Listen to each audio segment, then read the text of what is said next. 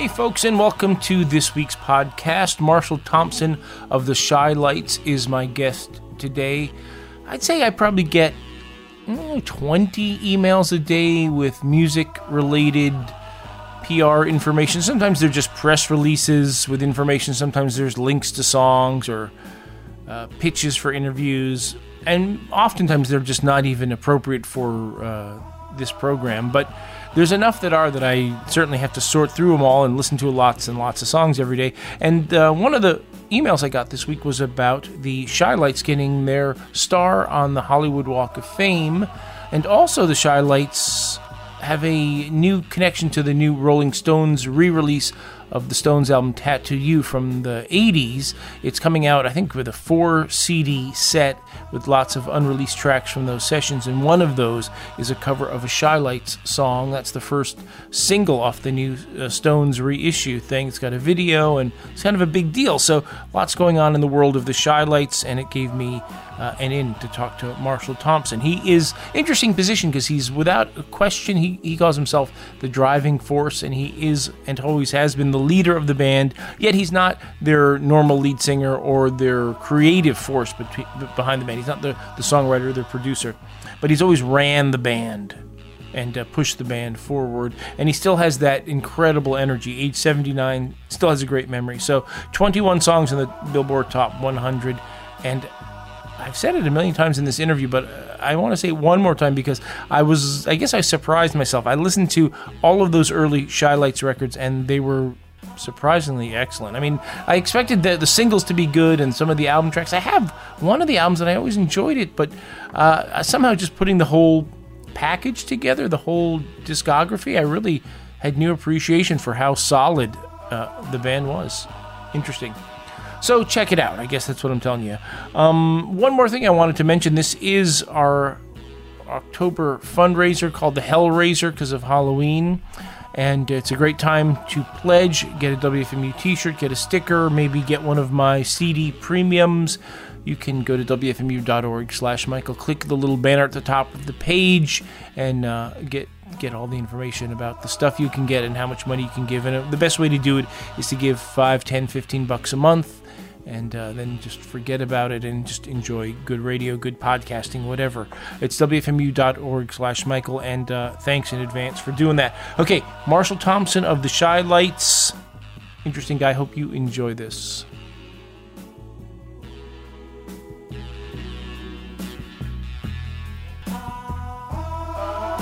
Okay, there are the Chi-Lites, and Marshall Thompson joins us on the phone. Good morning, Marshall. How you doing? Good morning to you. Pleasure to be on the phone with you, sir.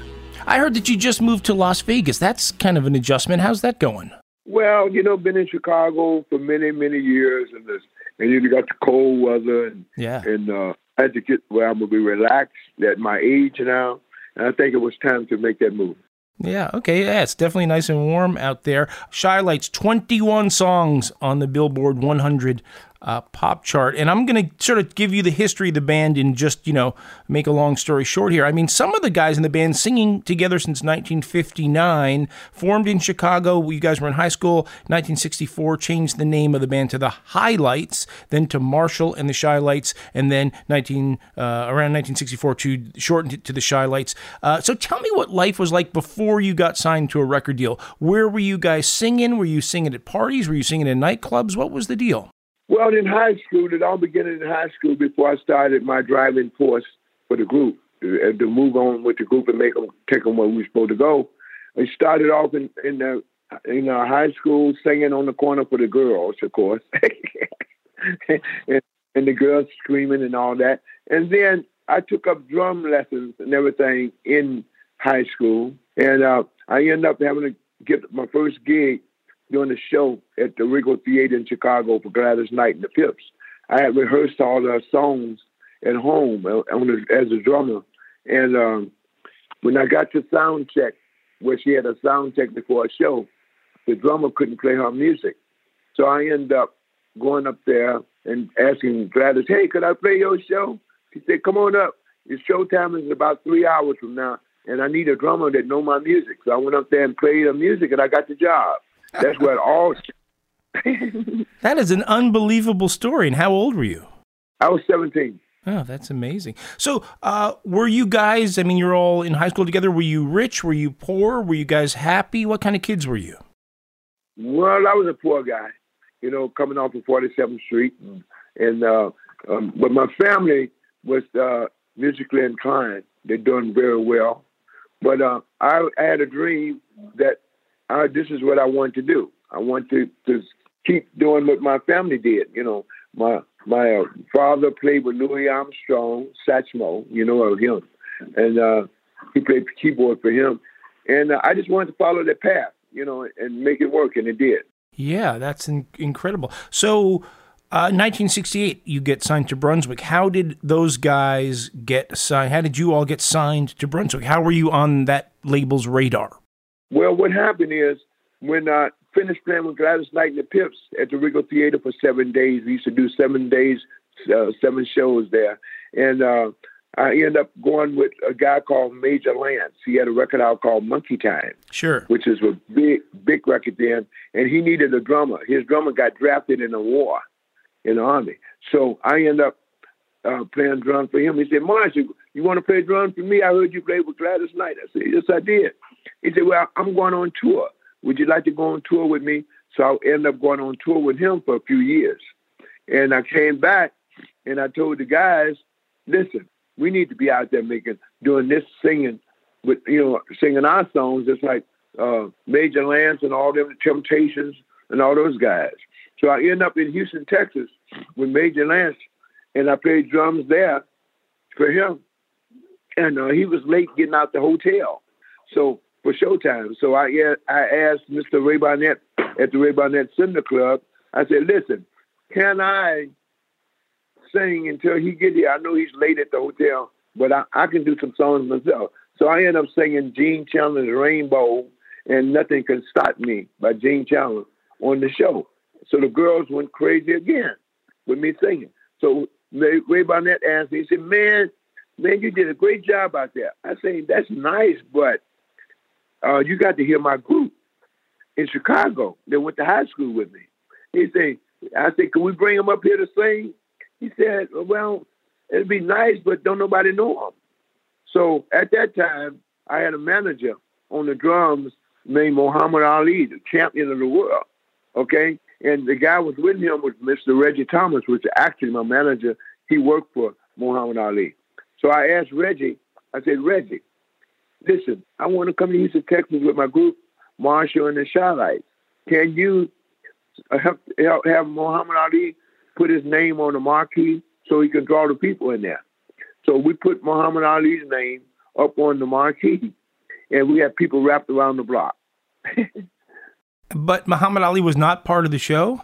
No, he wasn't at the show at all. He was the manager of, uh, of he's been part manager of the Chi-Lites, our first manager. That's very interesting. Okay, that's an interesting start in show business. Tell me for a minute about playing drums with Major Lance because those are some tricky drum parts on those uh, on those records.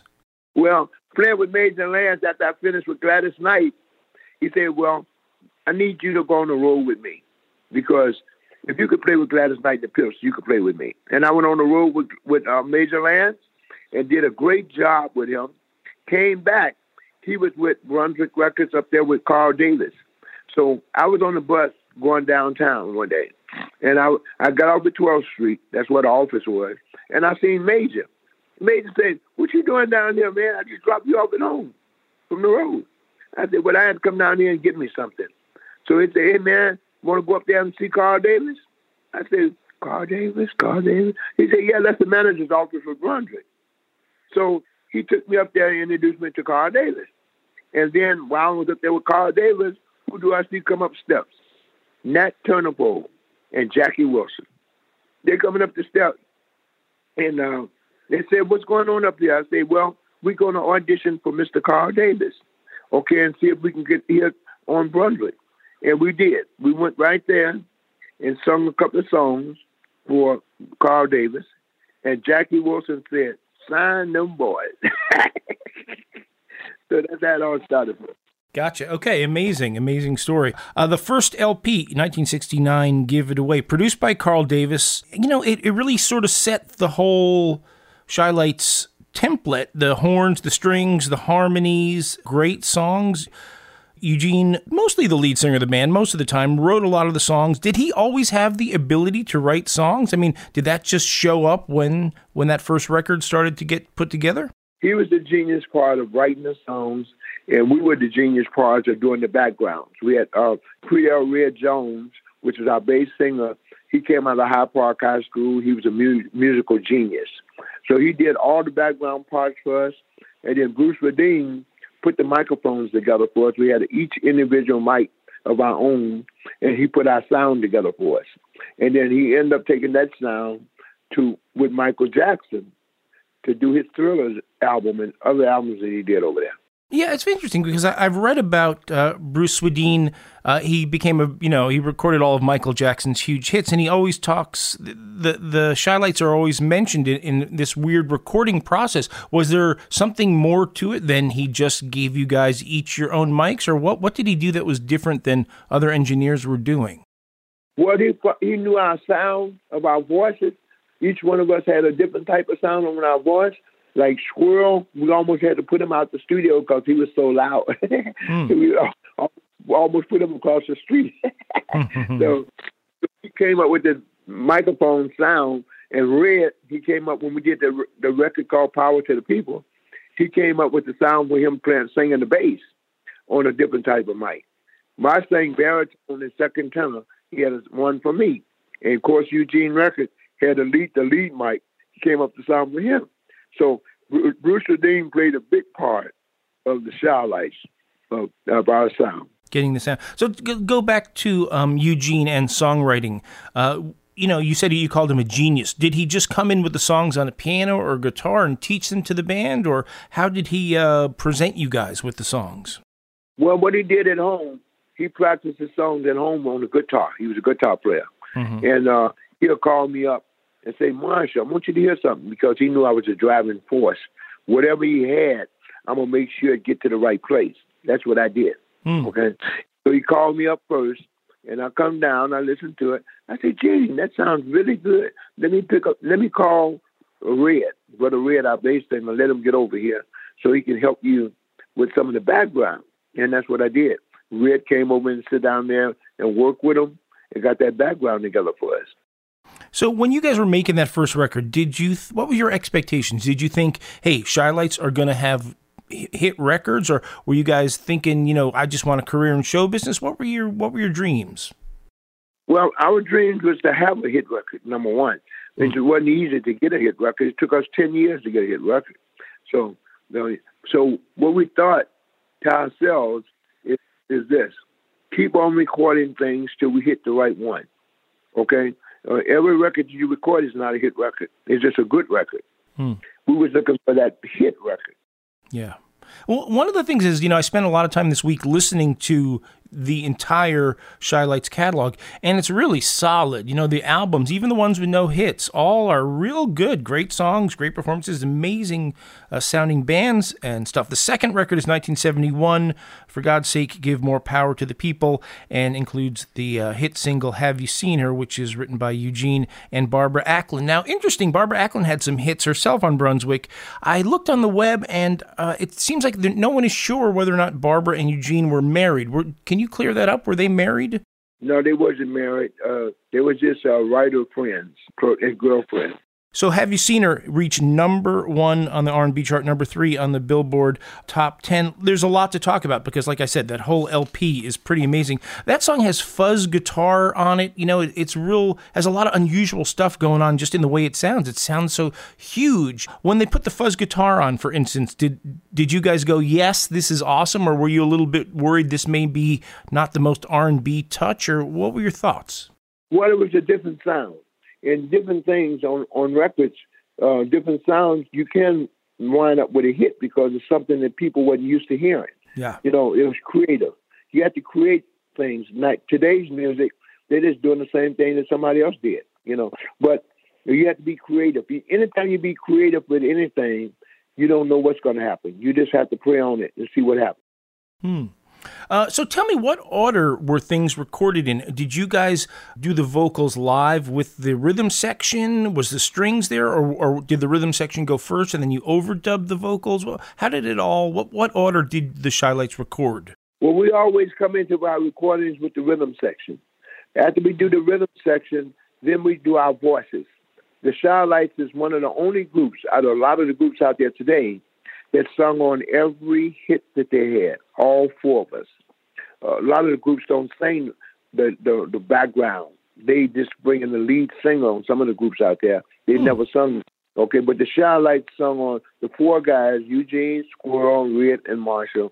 We sung on every hit that we ever had. Hmm. So I'm sorry, I'm just not sure I understand. You you were singing live with the, the musicians, or you would overdub right after the rhythm section? After the rhythm, yeah, after the rhythm section get down, then we come in overdub. Gotcha. Okay, and then the strings on after that. Well, it'd be it'd be strings or horns. strings or horns, yeah. Yeah, it's some amazing. I mean, like I said, listening to these records all week, some amazing quality of the musicians in Chicago. Uh, was it mostly the same crew of musicians, uh, record after record, song after song? Yes, it was. We had the same guys. We had uh, uh Tom Tom Washington, uh, which was arranger. He was uh, dynamite, dynamite. We had Sonny Sanders. He came from Detroit, Michigan, up to the Motown people. And we had uh, Willie Henderson out of Chicago. He did the horns. Yeah, I agree. Dynamite is a great word. What about the vocal? Uh, you mentioned the bass singer would sort of help arrange the vocals. Was it pretty natural? You guys would just fall into your parts because the the blend you guys have is so perfect. Well, that came from school. It came from coming up to listening to all the other groups. Like you know, we used to sing before we had hits of our own. We sung the Temptations or the Dells, the OJ. I'm not that OJ's, but the Dells, the Temptations, uh, the Flamingos the Moonglows, Harvey and the Moonglows, and the Spaniels. That's a that's what is a combination of our, our vocals. Gotcha. Uh, so you guys now had a hit record. How did this success change your life? Were you, you know, did you get better gigs? Did you have more money in your pocket? Did you have more respect? Right. We, well, we struggled for about eight years before we got that first big one. But what happened is uh, we we sung the B side, uh, which we thought was the B side. Have you seen it? Was the B side? We thought when we went on tour with Jackie Wilson for a whole year. We were singing the B side, which which uh, we got to Kiel Auditorium and did the concert there. And uh, of course, we was opening up the show for Jackie Wilson, and we came off stage. And when we came on stage, uh, Barney Hayes and Jim Gates, he said, "Listen, you all got to get back on the stage." We said, "For what?" He said, they gonna tear this place up. I said, what you mean they gonna tear it for what? He said, you all didn't say, have you seen her? I say, have you seen her? That's a B side. he said, man, if you don't get on that stage and sing, have you seen her? They gonna tear this place up. You do you hear him hollering out there? Have you seen? Have you seen? Have I mean, we said, what? So when I looked at the band, our backup band, I said, wow, what we gonna do now? We we haven't rehearsed that. See, so Jim Gates, Jim, yeah, Jim Gates said, Marshall, go out there and say do do do do do do do do do. Do and so we went out there and sung that for about 15 minutes, and people went crazy. I can understand why, but isn't it funny how like you guys thought that was just a B side? Like it, you can be so wrong. You know, you just never know what the folks are going to eat up. You better believe it. You don't know, never know until it's out there. And another thing kind of stopped us because that was the first time a record could get on the radio with that kind of timing. I think it was 508. It was unheard of back in that day, have a record on the radio at 508. So, and we didn't even cut it back down when we found out we was releasing it. It still stayed at 508 and went through the ceiling. Yeah, it's a really unusual record. So tell me about Carl Davis because at, you know he produced a lot of records out of Chicago, Gene Chandler and Major Lance and Jackie Wilson and Tyrone Davis and others. What was he like, and what is his part in the history of the band? How important was he?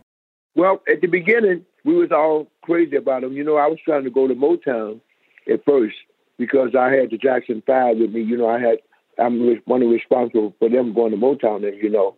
Uh, me and Joe Jackson were partners, and um, they was on the show with us, and I had Bobby Taylor was on the show headlining, and I went to ask Bobby Taylor to take us to Motown. And the Jackson Five was tearing the stage up downstairs. And I, so I took him downstairs and introduced him to the Joe Jackson. And next day, I found out Joe Jackson was in, in his van headed to Detroit with Bobby Geller to get a deal. I, I said, I said, Joe, what about me? what about? I went up there to ask. I went up there to ask Bobby Geller to take the Chi-Lites to Motown, not the Jackson. You say, but I'm glad he didn't because Motown had all those super giant artists over there. You know, Temptation, Four Tops, yeah. uh, uh, Diana Ross. So we would have got lost in the shuffle. So I'm glad that we made a decision to be with Brunswick, where we end up the superstar. Yeah, yeah, that's smart. So did th- so? I'm sorry, you you sort of started telling us about Carl Davis. Did things kind of sour with him as time went on? Well, yeah. When we when we got to Carl, and then Eugene got mixed up in there with producing with him. So we end up more listening to Eugene record because he was with us than more than Carl Davis. And so Gene started producing that music with his with himself, and we pitched in to produce our own music with the rest of the group. So and we kept on moving. Then when I went to New York, we ended up with better management. Okay, and that's what took us off. Let me remind folks that Marshall Thompson of the Chi-Lites is our guest, and folks can get information about the band over at chi-litesofficial.com. You, you know, the records who's ever responsible because I know Carl did work and then Eugene and Carl worked together and then Eugene kind of took over. The records, like I said earlier, are still very fresh sounding. They sound, do they still sound great to you? All of them sound good. I always told Eugene and Tom Tom and uh, Willie Henderson and uh, uh, Sonny Sanders, I say, man, you know what?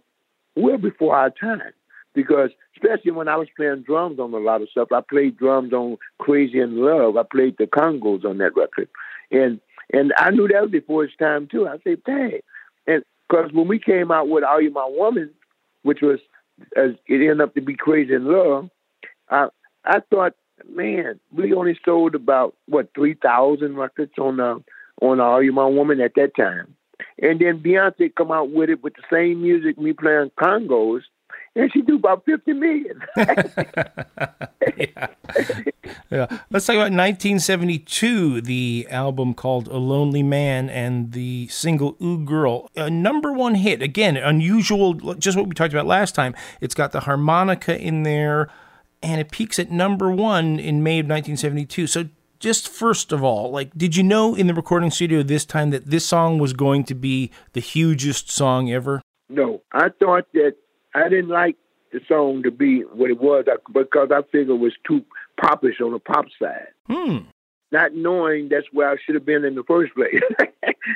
you know, the pop side. You know, get make music where everybody loves instead right. of R and B. That top 40 sound that sort of dominated the early 70s, that everybody was listening to the same radio stations. And if you had a hit then, you really had everybody uh, listening. And yeah, that's interesting. It is kind of a pop crossover record in a way. It's not, you know, it's just a record for for everybody. So whose idea was the harmonica? That I think uh, I would say Eugene. I played the harmonica on stage on our stage shows, hmm. but I think I think Eugene and them because I wasn't there at first when they went down there and put the harmonica on. Till when I got to the studio, I heard it. I said, "Wow, that's too country country western, man." Yeah. We ain't gonna get no airplay with that record. So Carl said, now what I do give Carl the credit for the old girl because oh, Carl said, listen, you're gonna do the Flip Wilson show, and I want you to take old girl with you. I said, Carl, that's pop, man. That ain't gonna work. We an R and B group. He said, man, trust me. Take old girl with you. Man, we took old girl and did it on the Flip Wilson show along with Have You Seen Her? Old girl came out at number one in about two months. Yeah. So what's it like to walk around the world in May 1972 with a, you know, actual real number 1 hit record? What's that feel like? Well, I well, I couldn't believe myself. I, I, I, was afraid to go to sleep. I said, I might not wake up tomorrow and enjoy this. I mean, everything changed in your life. When you got a number one record, it just go crazy, man. I mean, you're in another situation, another world, everything. Yeah, I can only imagine. You guys were you mentioned Flip Wilson show, and if folks can go onto YouTube and watch the video of you on Flip Wilson, you guys have these outfits that are really mind blowing. These red and white kind of jumpsuits with these big collars and CH on them. I mean, those are some crazy clothes. First of all, do you still have those, and where did you get those? And were those expensive to have made for you guys back then? Well, that wasn't too expensive. Those when we started getting the very expensive clothes, when we hired the guy from London, that's that's when we started getting paying five thousand dollars a piece oh. for a suit. Yeah, what? that was crazy. Yeah, five thousand dollars a piece. But now there's a guy from his name was uh, what I forgot the Stu Dingley, and he he be, he made the suits from London. He did the the uh, Jacksons. He did uh, Supremes. He did uh, a lot of people from overseas. We're talking about 1972, five thousand dollars. That's like you could buy a house or one of these suits. you better believe it. You better believe it back then. That's very crazy. expensive. That is crazy. yeah. That. Do you have any of those outfits left? Uh, we got we got a few of them. I gave a lot of them away to different museums to mm. put in the museum. Okay, that's where yeah, that's where they belong for for sure. Yeah, so you guys were on Soul Train, American Bandstand, Sammy Davis, Midnight Special. I mean, you were number one. You were everywhere. Tell me about. I mean, can you remember anything about Sammy Davis? Well, Sammy Davis, I was very excited about Sammy, especially when we did Toby and he came and after the, we did the song, he came over there and hugged me and everything. I said, man, I must be nuts. Sammy Davis Jr. hugging me. but uh, it was so exciting. I knew that we had really made it when we started doing the big shows like uh, um, Dick Clark and the Sammy Davis Jr. and company show and and uh, the Top of the Pops in London and you know places like the Midnight Special yeah. and all them places, kind of places. I knew we was going there. Uh, you know, sometimes success can kind of mess with the band. You know, you guys are you're together on stage, you're in the hotel, in the restaurant, in the van, in the bus. You're you're always ten feet away from each other. Did you guys? Did you manage to keep it together? Did y'all get along? Well, I was a driving force. They they believed in me, and I believed in all of them. My guys were so close to me. Gene Record was very very close to me. Squirrel was close to me, and Red, and uh, we stuck together, man, because the driving force, I was never scared to try ideas. And uh, if you give it to me, I'm gonna make it move right. And I told Nat Tarnopol, I say, Nat, could you give us a hit record? He said, if you put it in the groove, I'll make it move. so once he made it move, he opened the door for me then I took it further with my driving force. Gotcha. And Nat is the guy who uh, owned Brunswick at, at, at, the time. So, in Brunswick started to have kind of money problems at a certain point. And I don't want to get too deep in your business, but did they pay you uh, the appropriate royalties over the years? Well, we we never knew that part at that early days. You know, we learned things later on, but at the same time, I don't know what kind of situation they was going through. So it might have took us in the situation that we was in, you know. But one thing I do know that they made it for us, uh, made a great life out of me. I'm uh, uh, 79 years old, and I never been hungry after that. So I feel good. Okay, it sounds like you are being very diplomatic to me. I mean, like maybe you didn't get everything, but you but you got taken care of. There you go. I've been very taken care of. And uh, I'm happy for that. And things could be bigger, things could be less. But I don't have no complaints in it. They they they look out for us, they treat us like family, and it's okay with me. Okay. You left Brunswick after 1975's LP Half a Love, uh, and you did a few singles, including one "Don't Burn No Bridges" with Jackie Wilson. Tell me what it was like recording with Jackie. And I know you toured with him and stuff. Was he f- fun? Was he, uh, you know, he's a pretty magnetic personality? Oh, you know, he's one of the best. I learned all my skills as a professional entertainer from Jackie Wilson and James Brown. Those mm. are two guys that taught me my whole professional skills. Yeah, yeah, both at the top of their game. So, what about when disco came in? Did you guys have to adjust a little? What did you think when that came in? When when they changed over to disco, we stuck with what we was doing, and we just went overseas. Well, the disco wasn't really hot, hot. They were still on top of the Chi-Lites type of music. So we went over there and stayed over there for a while, and sold out all of our concerts, or like England, Japan, you know, places like that, you know, Philippines, all places, Korea. We played all those countries, Hawaii. Over the years, guys, members came and went. Uh, they came back, they passed away. And you, Marshall Thompson, are the guy who always kept the Chi-Lites together, always, like you said, driving force of the band. Like, is that just something you were born to do? Is that just like what you're good at? Well, they came, like I said, came out from the beginning with my family. My family was driving force people playing with all the top, you know, musicians out there. And I didn't know it was going to take me this far, especially out to Hollywood to get as big as we were, we are now. But I just kept it going. I mean, everybody had to have a, a trade on something, and my trade was doing what I'm doing best now. You know, I just had a my wife saying to me, she said, "Listen, man, you had to be the driving force of all that thing to get all the way to where you are today. Because out of all the years around, we've been around, we talk every day of my life. It's always about a Chi-Lite. Chi-Lites. It never is no other conversation almost. yeah, you eat it, you live it, you breathe it. Yeah. So the, you mentioned that um, Beyonce has, you know, uh, used your music. Jay Z has sampled it. Uh, you guys are in a lot of movies and television. When people want to show the nineteen, you know, seventies in a movie, they play one of your songs. Do you guys get a paid for that every time? Do you guys get a little piece of that?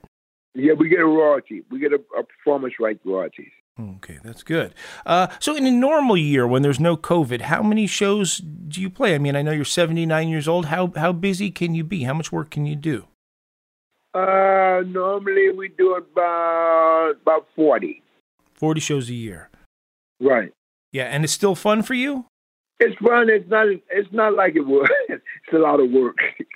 so, so I'm glad we're here in Vegas now. I am, and uh, if when uh, some of the hotels actually book us, I don't have to go nowhere. I have to bring the guys up from Chicago, the rest of my new guys.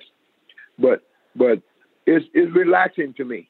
Gotcha. Yeah. So now Las Vegas will be the Chi-Lites uh, home base, and you can play all those. There's a million places to play, probably just a mile from your house. So, in the history of the band, what is the lowest point of the band? What's the highest point of the band?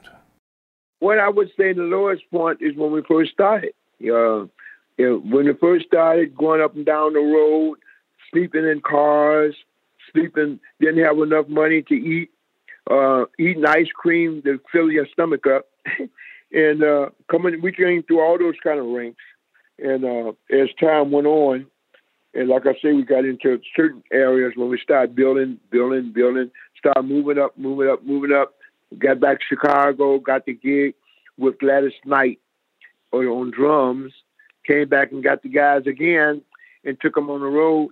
I mean, came back, got again, went downtown and got that uh, break with uh, Brunswick Records, and that was that's when our hikes started going up, up, up and away.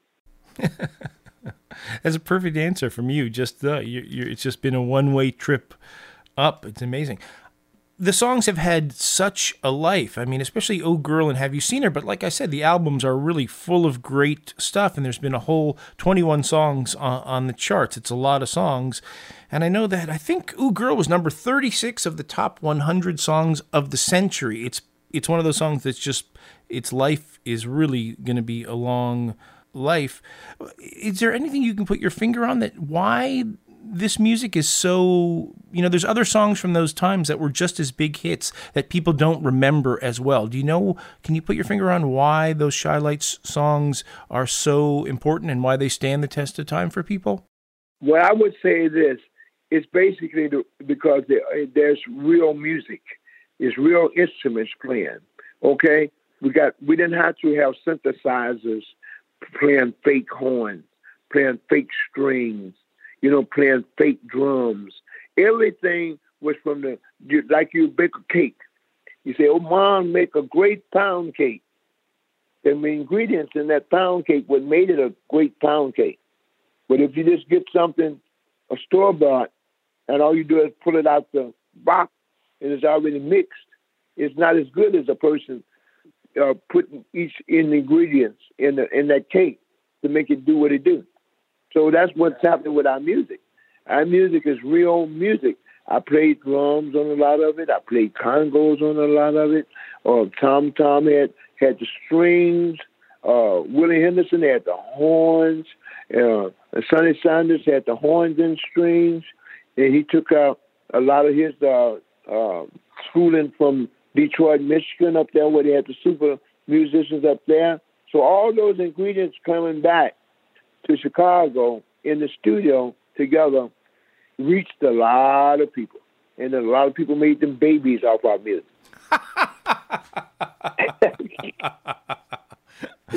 okay, that's great. Uh, I'll tell everybody one more time. It's chi-lite's